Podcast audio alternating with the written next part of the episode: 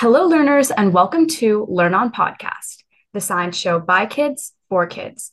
I'm your host, John C., and I'm here today with a very special guest. Would you like to introduce yourself? I'm David Myers. I'm a professor of psychology at a place called Hope, Hope College in Michigan. That's awesome. And we know that you have a lot of incredible projects, but maybe could you tell us a little bit about what research you've done in psychology before and what your work centers around? So, I am a social psychologist, and after getting my PhD at the University of Iowa, I did research supported by the National Science Foundation on the effects of small group discussion on people's attitudes. That research, which I did over about 15 years, led to some invitations to write and communicate psychological science to the wider public. And so that's been my main vocation for the rest of my career as I authored textbooks for introductory psychology, for social psychology, and also other books and essays, all of which can be accessed at my website, which is just my name, David Myers, spelled M Y E R S dot org. That's awesome. And yes, we will definitely link all of your information for our viewers to see too if they're interested. And so today we're going to be specifically focusing on group polarization. So, would you like to first explain to us what is group polarization or the risky shift phenomenon? Sure. So, a little bit of history. Back in 1961, some 60 years ago, a graduate student at MIT named James Stoner set out as a master's thesis project to study the effects of group discussion on risk taking. He had the idea that he wanted to test that groups tend to be more conservative, more stodgy, if you will, than innovative, creative individuals. And to test that, he took a familiar measure of risk taking, which involves some story problems. Let me give you one which I created for use in my own research. So, this concerns, if you can imagine yourself responding to this, this a writer, we'll call her Helen, who has been making a decent living writing cheap westerns, but she's come up with the idea for a potentially significant novel, which, if she undertakes, if it succeeds, it would be a great contribution and boost to her career. But it could fail, in which case she'd lose the income she's had from writing these cheaper books. So the question is what odds of success of this potentially significant novel would you recommend before advising her to attempt it? And then the scale ranges from a one in 10 odds of success, she should do it, two in 10, three in 10, all the way up to don't do it unless the chances are 10 in 10. And what Stoner found is that when he compared the advice given before discussion to the group decision after discussion in small groups of four or five or six people, the people were actually riskier in their advice. They were bolder, if you will, in the advice they were giving after discussion than before. And that phenomenon came to be called the risky shift phenomenon. That is, the idea that groups are more likely to take risk and advise more risk than do individuals rather than the reverse, which is what was thought to be true. Now, that was the first stage of this research. If you'd like, I can explain how this led to this other phenomenon, group polarization, which I know you're interested in talking about today. Definitely. That would be great to hear about too. So, what I and others did is ask, is this true of all all these items? I found some other items where people are initially cautious. By the way, I should say, in the case of the example I just gave, people tend to advise this person to attempt it. And I'm guessing many of our listeners would advise that as well maybe if the chances were only, let's say, four in 10, go for it. And after discussion, the average person will say, go for it, even if the chances are just three in 10. And by the way, this makes a very reliable class demonstration, which I've used many, many times. It always works. But what if we have another case example where people initially are fairly cautious? There, people say, don't do it unless the chances are like seven in 10 that you'll succeed. And after discussion, they're even more cautious. They say don't do it unless the chances are eight in 10. So, whoa, what we're seeing is where people are initially inclined to be to advise risk, they're even greater risk takers after discussion. where they're initially inclined to be cautious, they're inclined to be even more cautious after group discussion. So maybe what we have here is not a phenomenon of increased risk taking, but rather a, a phenomenon of what we came to call group polarization. That is a tendency for small group discussion among like minded people to strengthen their pre existing ideas or inclinations. That's what group polarization is, and that's what we've explored in, and we and others, I should say, in a lot of experiments. That is really interesting. And I think this is a great example of how scientific inquiry can be really helpful for discovering new things, especially with that first experiment, how it was opposite of what that scientist had predicted, and now how we built onto that theory to understand it even more. And according to your research, attempts to explain the phenomenon fall mostly in one of three theoretical approaches group decision rules, interpersonal comparisons, and informational influence. So, can you explain what these theories mean and how much each one is supported?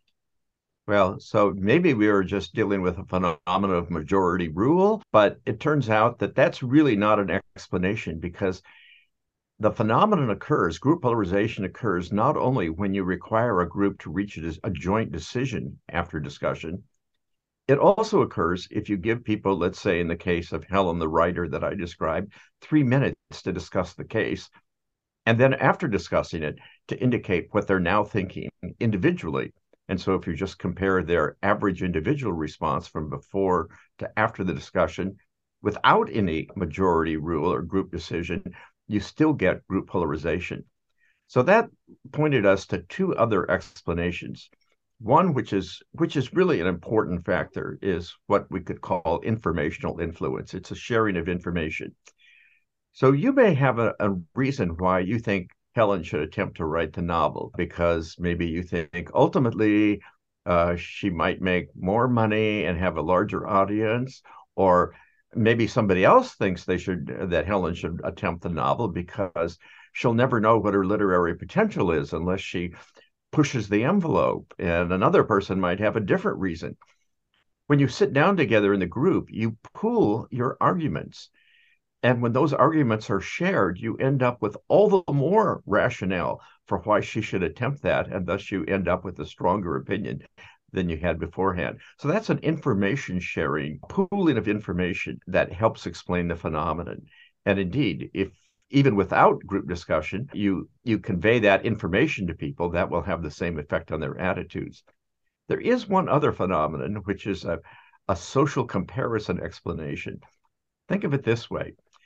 You go into the group and you think, well, I think Helen should write that novel, you know, and I think I'm probably going to be one of the people out there really recommending that. I'm going to say, even if the chances are only four in 10 or five in 10, she should do it. And you're surprised when you get in the group to find that other people think that way too. And some of them think that, you know, are even willing to give it a three in 10. And you thought, whoa, I thought I was a risk taker here in this case. I compare myself to others' positions. And I realize if I'm going to keep up that identity as a risk advocate in this situation, I need to shift a little farther out. And so what we find is that even without any sharing of information, if you just expose people to others' positions, that has some small group polarization effect. So it looks like these two factors, mostly the information sharing, but secondly, the comparison of positions and then people adjusting their own to sustain their identities as as pro this or pro that are explanations for the phenomenon. That's very interesting. And I have to say, before I read about your research, I was kind of aware about how like information may influence people's decisions when we're thinking as a group, as I've experienced a lot of times myself. But I definitely had not thought about the interpersonal comparison and having to maybe change your position to maintain that same sort of opinion in the comparison of others. So that is certainly very interesting. And I'm really glad that we could discuss that. Thank you.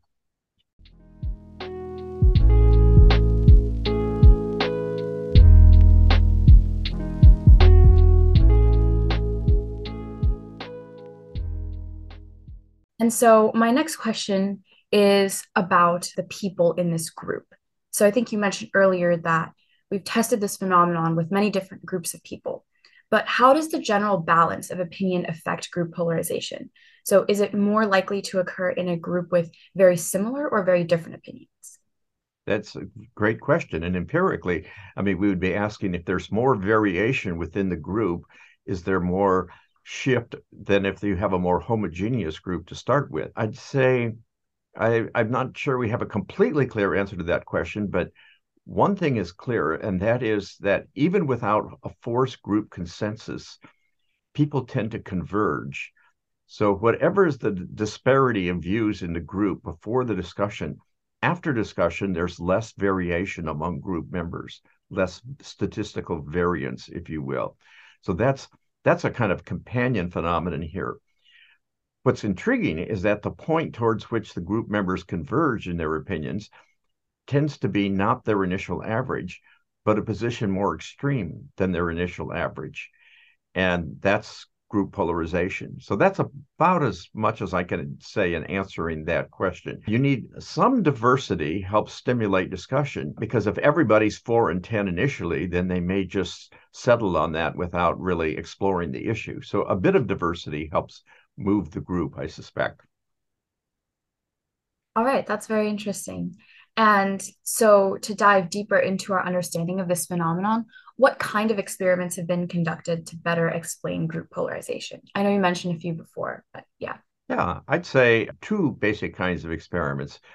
One is where we compare the effects of group discussion when initial attitudes differ. And here I gave you the case of Helen, the writer, versus the person thinking about selling the family life insurance on a hot stock tip. So we compare an item where people are initially leaning one way versus another item where people are leaning the other. And we can do that not just with risk taking items, but with other attitude measures about any any topic about which people have social attitudes. And what we repeatedly find is that the initial tendency in risk taking, in attitudes, in you name it, tends to be strengthened by the group conversation among people who tend to share the same general views to begin with. So that would be one kind of experiment. Then the other kind of experiment is where we actually identify people's views beforehand and then group them with like minded others. So, in my best known experiment that was published in Science magazine, we gave a racial attitude inventory to a large sample of high school students and I and then on the basis of this inventory, we're able to identify the relatively high prejudiced, medium prejudiced, and low prejudiced students. And then we went back to them a couple weeks later, and in their classrooms, we were able to group the high prejudice people in small groups of four or five with other high prejudice students, and the students who were low in expressed racial prejudice with other low prejudice students and we gave them some racial attitude items to discuss, like should a business owner, I mean, I'm trying to think, they raised issues like the right to sell your house to whomever you wanted versus open housing laws that protected that were that that enforced non-discrimination. And so, I mean, these were down to earth, practical, everyday issues. Sure enough, the low prejudice people expressed less prejudice. They were more egalitarian in their attitudes beforehand than were the high prejudice students. But what was really interesting is that after discussing these cases, and these were like case studies, the low prejudice students were even more egalitarian in their attitudes, and the high prejudice students were even less so. So the gap, the attitude gap between them that existed before the discussion was accentuated or polarized, if you will, after the discussion. And so we can again two two basic methods one is comparing items where most people lean one way or the other way and the other second method was composing groups of people who tend to feel one way or the other way and seeing if those group differences are magnified by discussion and they are definitely this is very interesting information and i think it's really cool to see how phenomenons like group polarization can be applied in real life, such as those debates regarding racial attitudes. And we can definitely talk about that more later too. And also, I'm just adding this on because I'm curious. You had mentioned that you waited a couple weeks between initially gathering the attitudes of these high schoolers and then going back and having them discuss these various topics. And so I'm just wondering, was there any particular reason for that, why that time frame was chosen? Yeah, the reason was simple that we needed to take their questionnaires from the first administration and score them and categorize them eh, before going back to the class. So we couldn't do it all the same day. So there had to be an interval of time. Cool, good to know. And this kind of perfectly segues into my next question. How exactly do we collect, quantify, and analyze the data for these kinds of experiments? So it's really simple, and that's why it can be done as a classroom demonstration. Let's go back to my prototypical case of Helen the writer.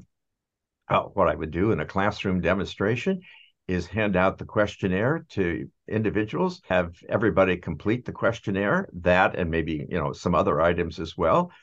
And then I would comp- randomly compose them into small groups, might number people off one, two, three, four, five around, let's say, a class with 25 students. And then we'd have five groups of five and bring them together, give them fresh copies of the questionnaire, have them discuss it. And then again, after three or four minutes of discussion on each item, to mark what they're now thinking, and then to collect the questionnaires, and then just to compare the average response to each item before and after discussion. That would be a very simple kind of way of of computing group polarization. Or or you could have people you could, in a sense, force them to be like a jury and discuss it until they have a consensus. We've done that in some of our experiments too, and others have as well. And then you compare the group decision to the average of the individual's prior pre-discussion decisions. Right. And then for when you're discussing about racial attitudes, did you do something similar with having them come up with a final decision as a group, or how right. is that? Yeah. I, I tended in most of my experiments later on not to try to force a consensus, which sometimes puts students in an awkward position. I mean, did you just have to agree to something you didn't agree to? to get the experiment right. over with. I mean, I want a genuine discussion, but I didn't want to impinge on people's freedom. So, for the most part, we were studying the effects of group discussion rather than the effects of group decision making, although they're related phenomena. Interesting.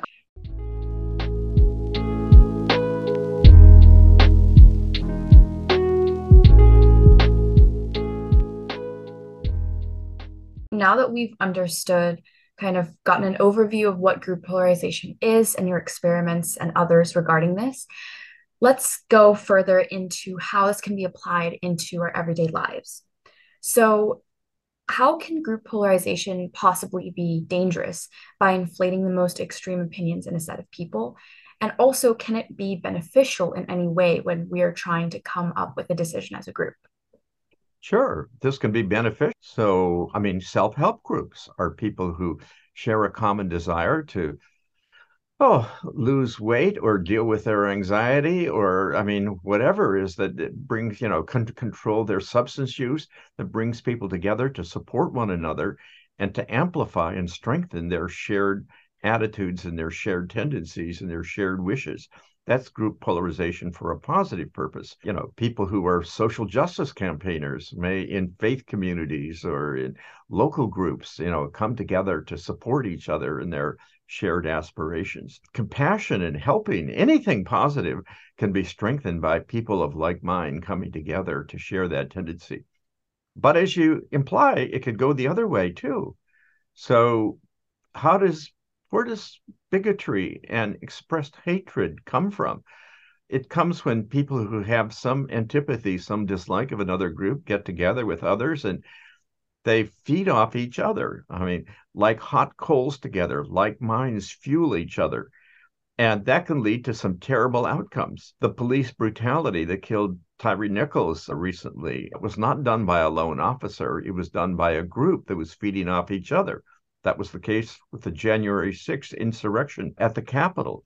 Gang violence is not done by lone individuals, it's done by people who come together and egg one another on and feed off one another. And that's true also of studies of terrorism. Terrorist acts are almost never done by lone wolves.